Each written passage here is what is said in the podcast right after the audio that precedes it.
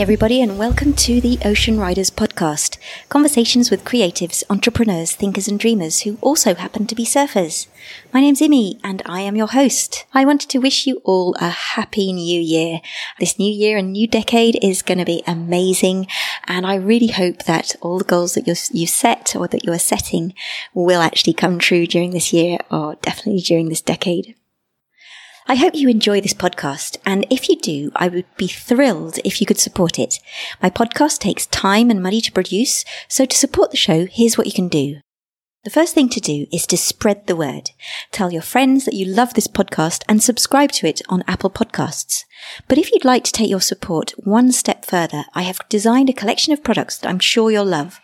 You can find them on the oceanridershop.com. For less than a price of a cup of coffee, you can actually get beautiful surf art inspired greetings cards. And I've also created a capsule collection of Ocean Riders t-shirts and sweatshirts, one for men and a collection for women as well. They're all made of 100% organic and fair trade cotton. The whole merch collection is really comfy and so soft that I think you'll love wearing them. And my family and I certainly do. Last but not least, you can also purchase some beautiful wall art to hang up at home. And all these items are in capsule collections, so catch them while they last. Head over to theoceanridershop.com. One last thing, 1% of my sales on the shop will be donated to Wires Australia.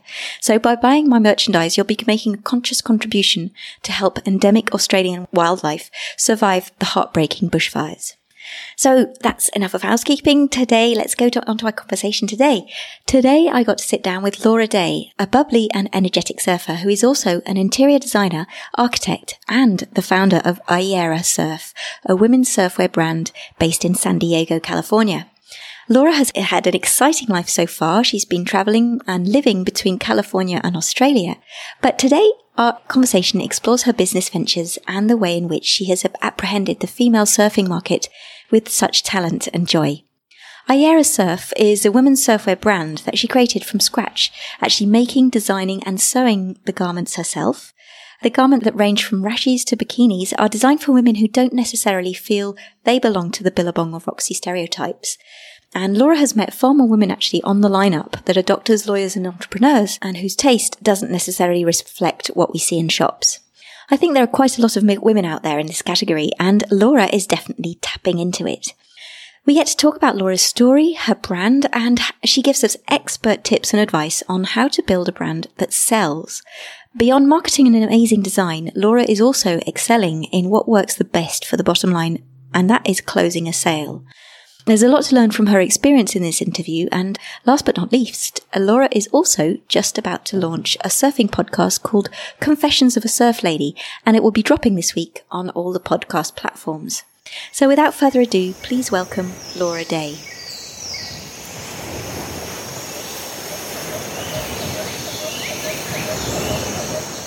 Hello, Laura, and welcome to the Ocean Riders podcast. How are you today? I'm great. Thank you so much for having me. It's a pleasure. It's a delight to have you on the show. And I guess for our listeners, do you think you could introduce yourself? Definitely. So my name is Laura Day and I'm the owner of a women's surfwear line called Iaera Surf.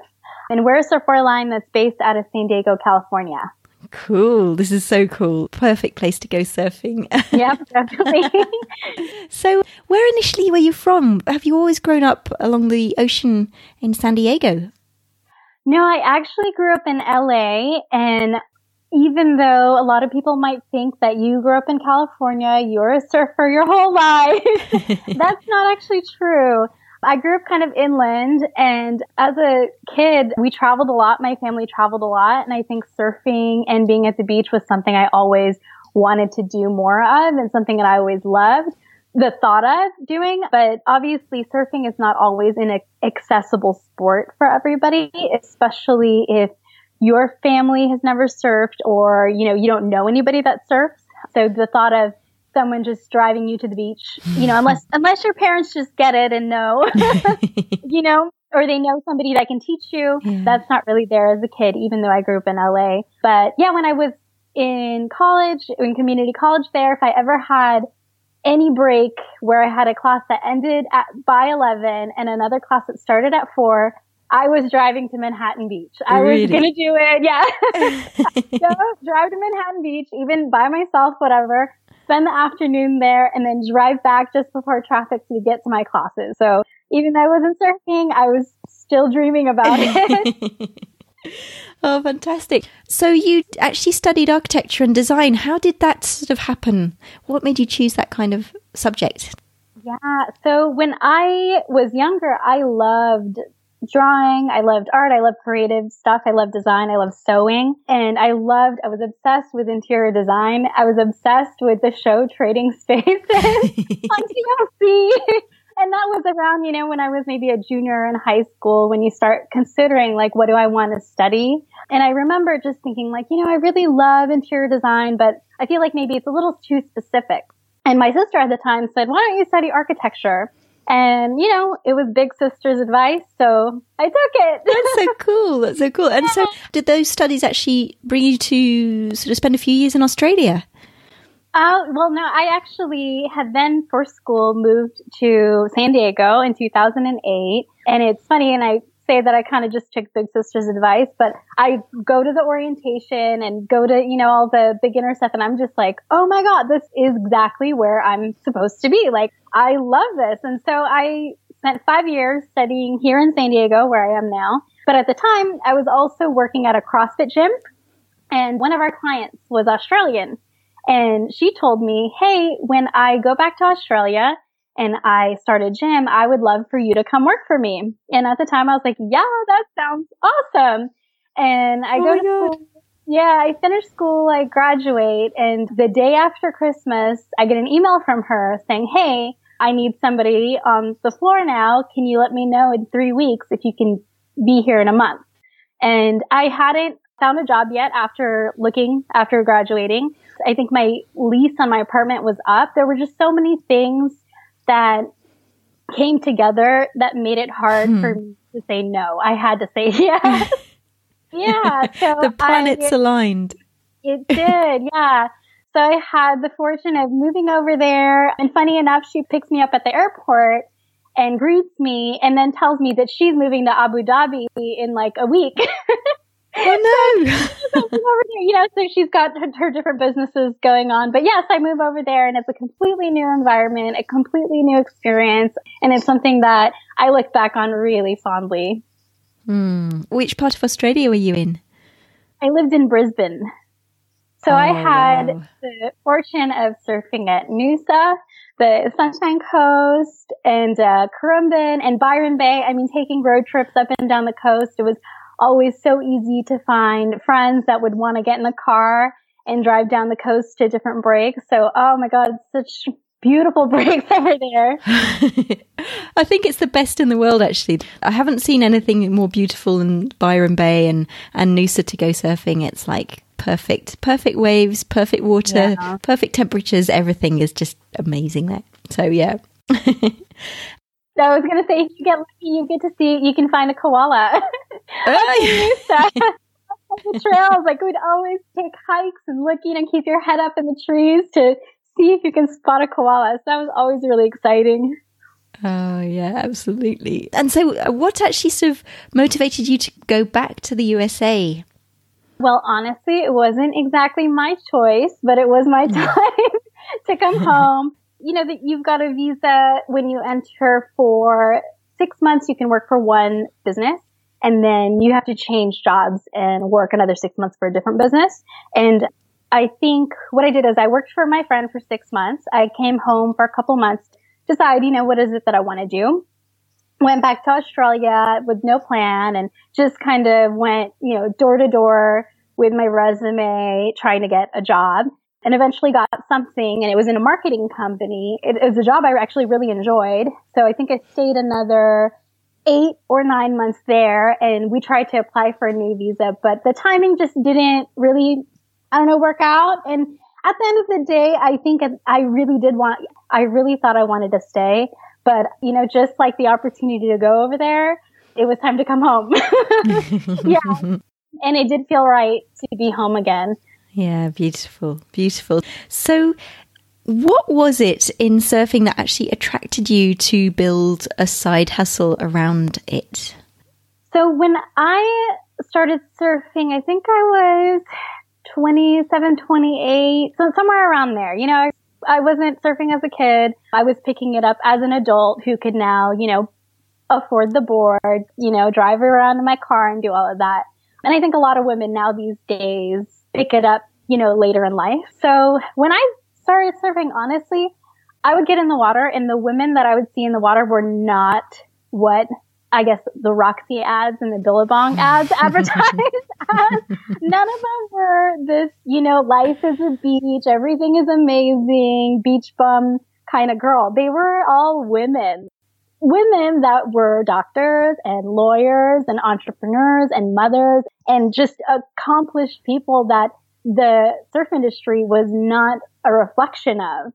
Yeah, and one summer I think I just had some, and it, this was actually even way back before I moved to Australia. And there's this kind of gap in the story for my business was born. But one summer I decided I just wanted to make clothes. Like, you know, I had been sewing since I was younger and I thought I just, I just want to make stuff. This is just what I want to spend my summer doing. And I was surfing a lot. So I said, okay, like, let me make something for me to wear surfing. And it ended up being a rash guard.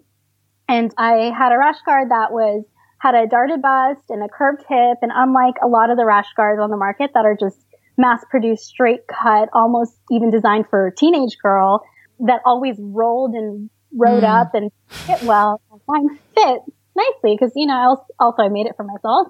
But, you know, that was back when I was in school. And then when I came back from Australia, sometime in there, I was doing the same thing again. I had a little bit of time and I was like, I, I want to I feel like making stuff. So I start making more rash guards, different patterns, start showing them to my friends and it's something that everybody really loved. And then I started selling them and that's, that's kind of came together. And this story, you know, in my mind of knowing these women that were real women that had like real bodies and that the industry was not reflecting that, I saw that as my opportunity to say like, Hey, I know these women, like, let me make you the clothes that will fit you and let yeah. me Curiousness where we market our images are not this one industry standard image. Yeah, absolutely. And so I love the way your your rash guards like they do sort of fall down because that is the problem with rash guards today is that they sort of roll up and then you got your belly in the air and then you got a yep. sort of massive sunburn on your back and um, yeah it's it's a really annoying thing and I love that your reversible bikini bottoms as well. Oh, yeah. I guess they've been designed they've been designed not to fall off when you go under a wave. How did you actually achieve that?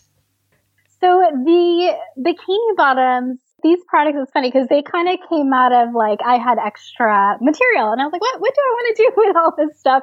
And so I just started experimenting. But you know, with the high waist cut, if it's actually coming up to the top of your waist, there's not as much of that room for water to just come in and pull it off your butt. Mm. So that, and then also being made with such a stretchy material and they're reversible. When you size down in something like that, they fit really nicely, but without what is called seamless without the really hard elastic. It doesn't pinch into your skin so uncomfortably. And so that's been mm. why that's been such a favorite. They don't pinch you in weird ways. They're really comfortable. They sit really flat, but they also stay up because they fit mm. at the mm. waist. and so yeah. how did you come up with your designs? I mean, did you have to sort of study lingerie and whatever to actually get the cuts properly? So pattern making itself is definitely a different beast. I mean, my background in architecture and design has definitely helped with the process of sketching an idea, getting it into paper, and then putting, making, you know, what we would do in schools, make a physical model. But the process of pattern making or making clothing that fits on the body, I actually found that a big struggle with it because you're taking, you know, this flat piece of garment of, of fabric and you want to fit it onto a very curved, a very natural shape. So I did end up taking, we actually here in San Diego, Mesa College, they have one of the best fashion programs and that's just a community college too. Yeah. So I ended up taking a pattern making course there just to really wrap my head around how some of the principles that come with it. But a lot of it is you make a sample, try it on or have your friends try it on, take a look, you know, what's wrong with it, what's good with it, maybe talk it over with some mentors. That I think in my business has been such a huge benefit is just having older people that have been through business, you know, mm. been through different parts of this kind of business making clothing, um, that I can talk to and say, Hey, what, what do you think about this cut? What do you think about the way this is sewn? Or how do I market this? But yeah, just the process, the whole design process is that big, you know, starts with a sketch and then you go back and forth and you just make samples till you're happy. That's brilliant. And how do you actually find your materials and the designs for your materials? Do you get them printed before and then you sew them together, or do you find that the prints already made? Yeah, so for the first couple collections, we did use ready-made prints because it's more affordable like that, especially starting up a brand. Luckily, I grew up in LA, so I know my way around there, and there's a lot of resources as, as far as fabric. Um, and then also there's like trade shows that you can go to to meet different suppliers. So there's about two or three suppliers that I've been working with closely that I really like. And the new collection will have like more recycled plastic bottle materials. And what's been great about that is that's something that I looked at at the beginning of uh, starting my business, but it was just definitely way out of reach as far as price. Or right. sometimes it's just they require such a high minimum. And when you're still testing something and still starting something out, it doesn't really make sense to do that. But because it's in such high demand now, the smaller companies are bringing them into their stock, which is amazing because now people like me can include that in our line, which is something that I've always wanted to be able to include. Yeah, that's wonderful. So, how long did it actually take for you between the moment you sort of made your first rash guard till you actually sort of sold your first product? How long did that actually take you? So the moment I made my first rash guard for myself was definitely when I was still in school, not yet thinking about selling it. But I would say maybe from the time that I decided that I would turn it into a business and what it actually the thought was, hey, let me just put some of this on Etsy. Let me make three or four, put it on Etsy, which never took me anywhere. but, but, but the exercise of creating a platform where something could be sold, I think in the end was the value in doing that and really pushing me to, okay, about Shopify. But I would say from the time that I started considering that or saying that I want to do this as a business to the time that I sold my first garment, maybe three to four months. Right. Yeah. But That's I did have quick. that garment already. Yeah. And actually, it was at a little small pop up shop that we did of surf ladies. And the girl that bought my first garment, she's actually a good friend of mine now. so yeah, it's really nice that she right away, we weren't friends at the time, but you know, supported me right away. Yeah. That's really lovely. What did you actually feel when you sold your first garment? I mean, what was that feeling inside? You kind of feel like, oh my gosh, I could actually sell. yeah, like I think you don't really know what to expect. And you just a little bit of that validation, like I'm not the only one that wants this. I just didn't make this to feel productive for myself. You know, someone would pay for this. And at that time too, I didn't have a production. You know, I was hand making everything. So every piece I had was different. And so there was this scarcity of like, oh, there's only one, you know? Only so one. I think that's also, yeah, I think that's why she was so quick to buy it too. Cause she was like, oh, I'm going to take that one. And, and there was none other left. but yeah, I have a picture. I took a picture with her. I was like, you're my first sale. Can we take a picture? so I have a picture of me and her holding the garment. But yeah, it's definitely a proud moment because even now, I mean, even when I still make sales now, I still feel like, wow, okay, people still really want this stuff. I think as an entrepreneur, you just always go through that. And it's good. It's good to keep a balance, you know, like going through that idea, like, do people want this? Like, am I doing this right? And then coming back and feeding that validation back to you, but always asking, okay, am I still on the right track? Yeah, yeah. Actually, uh, you were saying earlier that you were on Shopify for your online boutique. Yeah. Actually, I had a Shopify store as well. I used to set the preferences to sort of make a kashling sound every time there was a sale oh. online. And so I used to get a notification on my phone going chling, and so I'd run around all the, all over the house and oh my god, I've sold a thing, I've sold a you know box of chocolate or a box of sugar or whatever, and I was so excited every time that would happen. And then after a while, it would you get more and more of them, or you'd have to do promotions mm. for Black Friday and Christmas sales and whatever. And then you sort of got to a point where I was sort of making lots of sales on the promotion days, but not that many sales on the unpromotion days. I don't know if that mm. sort of has happened to you so far, or if you're feeling yourself forced to sort of go with the promotions and the Black Friday offers and things like that. What's your opinion on that, on how to price your items? Whew, that's definitely a tough one. I think that definitely is all about timing, right? Or not when I say sale, not exactly a discount, but making a sale is all about timing and that relationship with that customer. Are they at the right time and place to spend that money with you because they now need it? But I definitely think promotions are good because they give you that urgency of, hey, if you do it now, I'll be able to give you a promotion. But sorry, can you remind me your original question? Yeah, so the question was like, do you find that you have to to sort of abide to all these promotions and these kind of online sort of dictatorships sort of thing, or do you actually get by without them? So I have admittedly social media is probably not my strongest strength and not because I can't do the graphics or I can't write the captions or I can't do, you know, that because it is kind of this black hole almost sometimes. I feel like it's kind it's kind of this beast that you do have to stay current. You do have to keep up with all of that. So I've found instead of that I actually more enjoy like the face to face having events.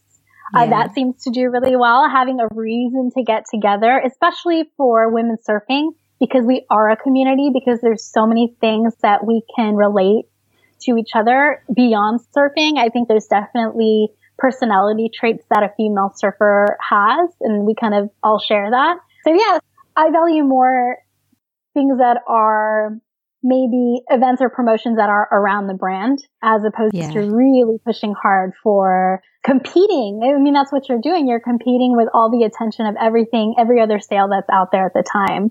So yeah. Yeah, that's really interesting. And so, what so far? What has been the most challenging for you in terms of running this business? So, in terms of running the business, I think the most challenging thing is to say no to the things that maybe you're good at doing, however, don't exactly bring you the return that you need to survive as a business. So, you know, I, yeah, I love absolutely love, you know, doing creative stuff, making graphics, doing all of that, just like I said with social media. And, you know, I could sit there all day moving text left and right. Or, and at some point, and I really have had to train myself in saying, like, you know what, it needs to be done. And as much as I want to perfect it, that's not what matters. What matters is that I'm hmm. making progress, I'm moving forward. So that is, I think, a challenge because you do want to put your best foot forward, but no one's going to see you put your best foot forward if you never make a step. So, yeah. Yeah, really interesting what you were saying about the most challenging and having to focus on the things that maybe you don't like doing the most, but you just need to get push things along and yeah. actually get things done. Yeah, that's that's really interesting. And what have you found the most enjoyable in the process? So I've done a lot of pop up shops. I've done a lot of in person shops. Funny enough, maybe ne- never thought that I would say that this is the most enjoyable, but the sales portion of it, I think I would say is the most enjoyable because it's the most challenging for me. And it's so much based on creating a relationship with your customer. Mm. And it's, I think it's very, I don't want to say dynamic. You know, so the sales in person with my customers when I do pop up shops, I love because I get feedback right away on the product. Yeah. I love to get feedback on that product and I love to meet the women that I am actually serving. I think that's really important. And so a lot of that gives you ideas on where you should go with the business, what people want, gives you that faith is validating that, hey, you made this stuff and somebody wants it. And then wholesaling is something that I've been working on recently, which I would say, yeah, is maybe not as much. I think mentally it's a, it's challenging to really get yourself in that headspace. But what it is, it's a long process of building a relationship and building trust with a store or a retailer for them to want to carry your stuff. But recently being, you know, I'm pre-booked for a couple major stores here in San Diego. So I'm really, really stoked. But like I always say, like I don't, you know, I don't believe anything until the cash is in the bank. So we won't celebrate till that happens. But you know, the whole building that relationship and seeing results from that process has been rewarding and I, I, felt a lot of growth from that. Yeah, that's fantastic. It must be so encouraging actually to actually go from doing the pop-up shops and then actually getting a wholesale customer and things like yeah. that. really rewarding. And so would you have any sort of bootstrapping advice, like things that really help you out to start with when the funds were low? Mm-hmm. I have realized that if you are in a space where you can share resources with somebody or do a trade with somebody that makes sense, it can be a great way to go that way. I think always questioning what you're spending and if you could be spending less or if you could be getting it for free is good practice. So one of the examples that I would have is a couple of years ago, we did a photo shoot in Sayulita and, you know, the girl that shot the photos, uh, she was amazing. And at the time she was just building her portfolio. And that was okay for me because, you know, my budget was small. We actually hired a couple models to shoot with us. And, you know, we got the pictures and it was great. But I think that I realized like, hey, I could have just found other women who own businesses around surfing and created a trade in this environment where we're helping each other out because they might actually need the photos as opposed to a model that's kind of like, uh, I gotta be here. Yeah. what really got me thinking on this was when one of the models asked me to pay the PayPal transaction fee for paying her. And, you know, and I was like, wait, I'm not paying you to be in business. Like I have to pay my own business fees too. But I think it was so like minimal that I was like, oh, I know the principle is not right, but I just don't even want to go over that. But anyways, finding somebody that might have that common goal yeah. that might have been like, Hey, like I really need the pictures for my business. And oh, Hey, well, I need really need to take pictures of someone. So I think I could have networked a little bit and found people that were more excited to be there to bring more, you know, to just bring more to the table. So that's always something that is good to think about, but not to get lost in right. because sometimes collaborations don't, and, and I think you have to make a few not bad decisions, but make a few decisions that you regret to understand like, okay, well, what is a good collaboration? What questions do I ask? What do I say that I need out of this to make it worthwhile for myself? Because I've definitely had, you know, girls reach out to me like, Hey, I have this following. I have that. And I'm going to take pictures of your product and put it on. And I'm like, Oh, that's awesome. And you send a product and you never hear anything. Yeah.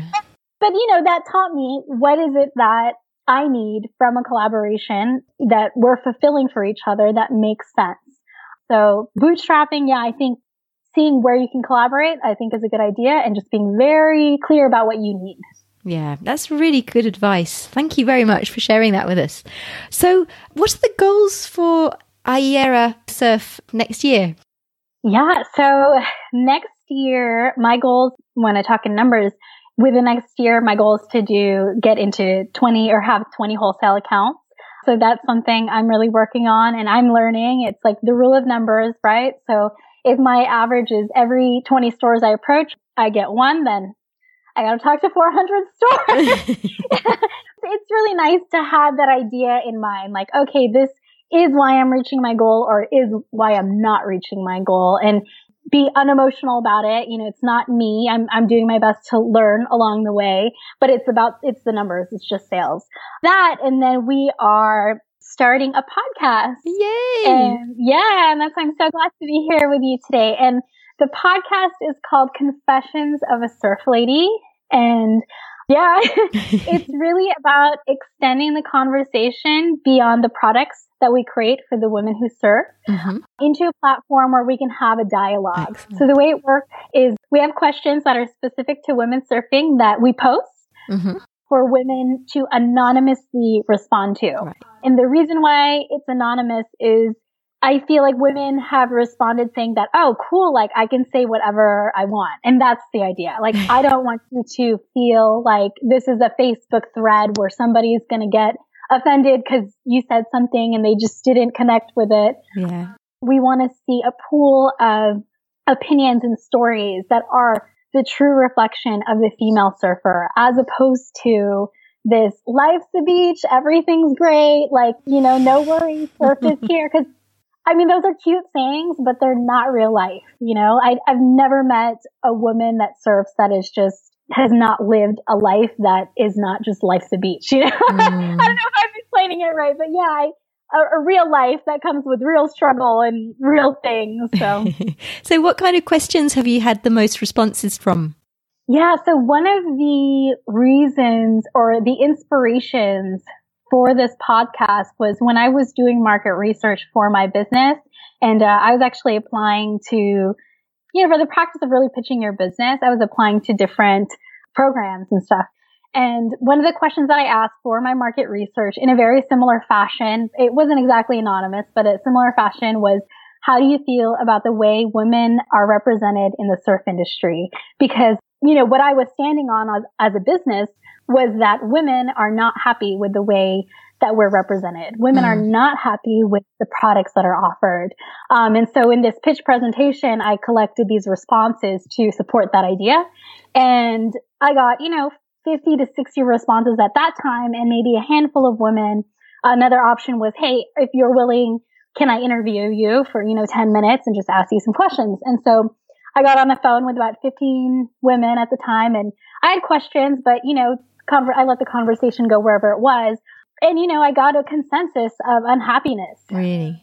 the way, yeah, the way that, I mean, things that stick in my head because it was up in an interview that I just did as well. The way women were treated when they would go into a surf shop, they just didn't feel comfortable because they felt like no one wanted to help them because I don't, I don't know, which I don't understand because being in a business, you're like, well, you know, aside from just helping somebody, I'm also here to sell and have a business. So I don't really understand why you would have yeah. that discrimination. Yeah, it doesn't make sense. You know, if any guy out there owns a surf shop and you're not doing well, maybe you should start marketing to women. maybe you should start selling to your female customers because last I checked, we spend more money. But yeah, so that was a question I think I asked a year or two ago mm-hmm. and almost exactly a year ago. And when this podcast kind of was coming together or this idea of this forum was coming together, I wanted to ask that question again. Mm. So I posted that question again. I got about 75 responses and a lot of still similar responses. Some responses that are, you know, thinking like, hey, or expressing that I think things are getting better, but we have a long way to go. But I felt really inspired by just seeing two sets of responses one year apart. And I thought that there is just so much more of a conversation there. So yeah, that's one question that I'm sure every woman that surfs has a, has an opinion about and should have an opinion about. Some of the other questions, what makes you feel excluded in surf culture? Oh, so, interesting. Yeah, that's one that I discussed with in launching on January 15 when we launched the podcast. On episode four, I discussed that with Brianna Ortega. Oh, see together, yes. Yeah, yeah. So she had some great things to add too. And then another one that we're working on right now is gathering submissions from women who have either almost drowned or felt really unsafe in the water. So we've gotten a handful of voice submissions of women telling their stories about that. Excellent. But yeah, different things like that. And my hope is also that, you know, I've got a backlog of topics that I want to ask and discuss, but my hope is that people do on the website come on and tell us what they want to talk about. Um, because the conversation and something that we say in the podcast, the conversation would not be complete without you. So please join us. Please tell us what you want to talk about. Please give your opinion and don't feel like you're going to offend anybody because you should have your opinion heard. I mean, I know like as a female surfer, when you don't feel represented, it, it's not great when this is your favorite, your most beloved passion, you know? so that's part of our goals for next year is to really take that on and and hopefully get a lot of women on board getting into conversation and dialogue with us. That's fabulous. That's so cool because it's quite difficult to engage actually with an audience and, and actually sort of get them to come back or reply or respond or whatever. So, so do people leave voicemail messages or kind of a format do you use for the podcast? For the podcast, I've come up with two pot formats and also this is still in the work, so it'll evolve, but Google Forms has mm-hmm. been just the easiest to be able to put a question out there and receive responses anonymously. And then there is a software called SpeakPipe, and it's a little voicemail software, right? That someone can just call in and leave you a message. You know, they can leave their name if they want, but they don't have to. Right. So right. those are the two things I've been using to collect uh, responses and create conversation. Yeah, yeah. What in surfing makes you feel excluded? What are your conclusions? Yeah, so it's interesting. They are definitely there are definitely responses that differ, that have differed in that conversation. And in the episode too, we do, we talk about kind of these differing responses. But, you know, Bree was brought up a scenario about how she worked in a surf shop and how customers, guys, like didn't maybe see her as authoritative figure as she was a woman and wouldn't talk to her or wouldn't choose to talk to her, even if she tried to help them. We got other responses such as, I don't feel excluded in surf culture. Okay. Yeah. And I love, there's a great one that one surf lady submitted that just said she doesn't feel excluded, but she did work hard to create that space for herself yeah. to not make her feel excluded. And you can see just these differing opinions, these differing life views that are all valid. Mm. I think that are all valid.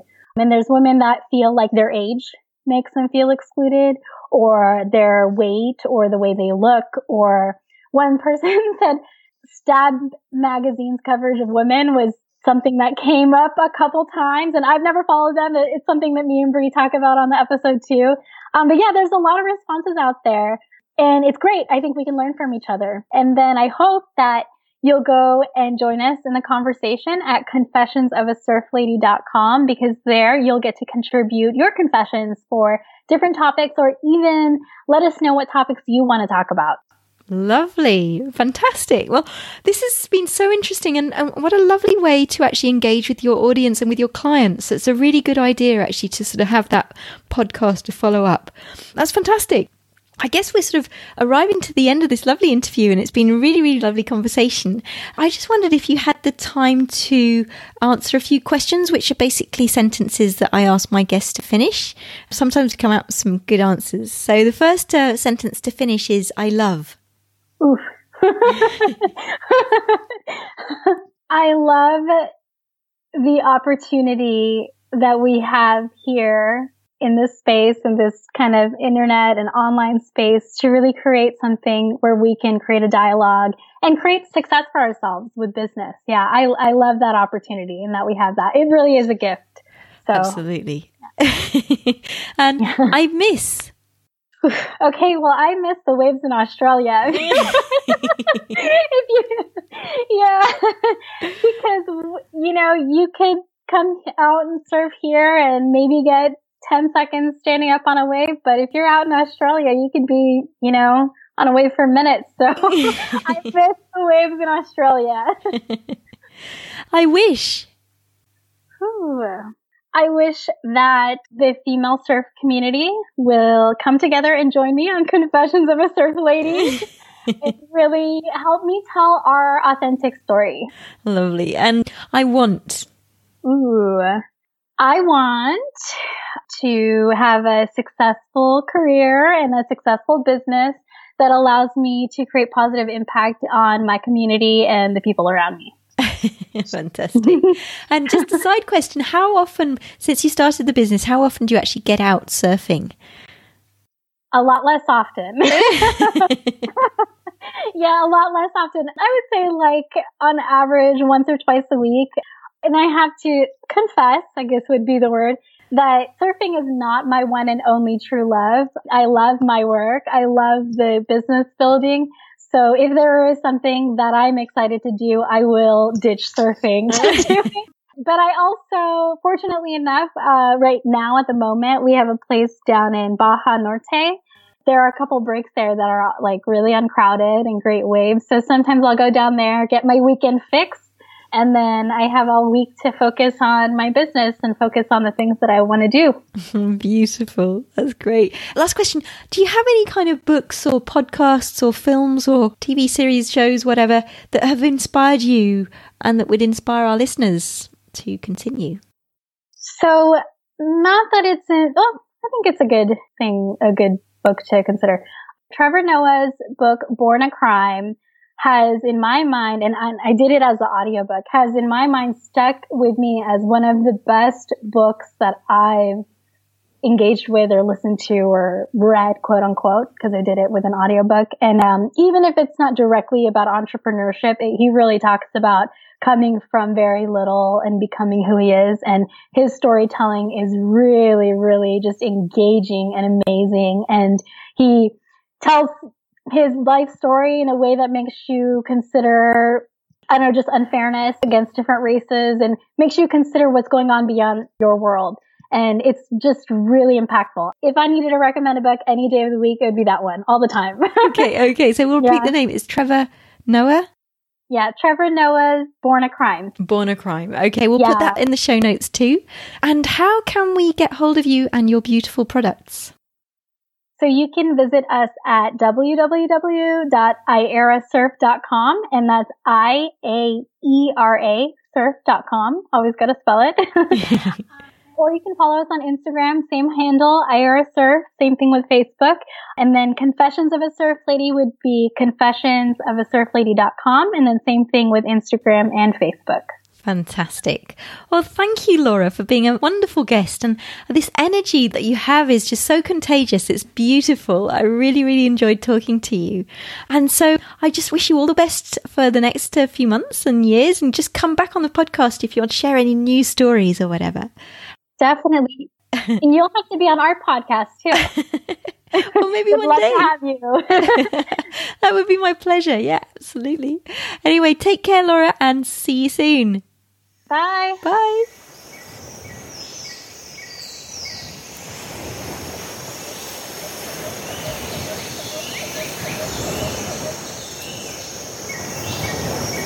I love this exchange. I can't believe how savvy Laura is in sales. I certainly learned a lot, and I find that her advice of just picking up the phone or talking to her prospective clients is such a wise move. I know as an introvert, I dread being face to face with a customer, but at the end of the day, that's what makes businesses tick. I also love the fact that thanks to her extroverted personality, Laura has sought advice from the best in practice and hasn't hesitated to confront her ideas with mentors and customers. And last but not least, I love the way Laura is constantly building a relationship with her customers and wholesalers, and there's definitely some excellent bootstrapping and goal setting info in this episode. So connect with Laura. You can skip over to her Instagram and online shop, iaerasurf.com and at iaerasurf on Instagram. And you'll also be able to listen to her podcast, Confessions of a Surf Lady, on Apple Podcasts this week. So check out the links in the show notes to find out more. All the information mentioned in this podcast is available on my website and in the show notes of this episode. Just check them out on your podcast app. On the oceanriderspodcast.com, you'll also find some great info and photos of my guests please don't hesitate to have a look. Links to it are in the show notes. If you enjoyed this podcast, please share the love. You can tell your friends, family, strangers in the lineup about this podcast. But if you want to do more to support me, you can too. I've created an online merch shop called the oceanridershop.com and it's got a collection of t-shirts, sweatshirts, greeting cards and wall art for all types of budgets. So be sure to check them out on the oceanridershop.com. Links to it are in the show notes. And all the profits will go to paying for my awesome podcast editor, whose name is Leng. And 1% of the sales will be automatically donated to 1% for the Planet certified non-profits. In fact, this year, all my 1% proceeds are going to Wires Australia, a wildlife rescue organisation that is doing its best to save as many wild animals as possible in the heartbreaking Australian bushfires. That said, I wish you all an excellent week. I'll be back in a couple of weeks' time with another awesome surfer. And in the meantime, take care, have fun, and enjoy the waves. Ciao.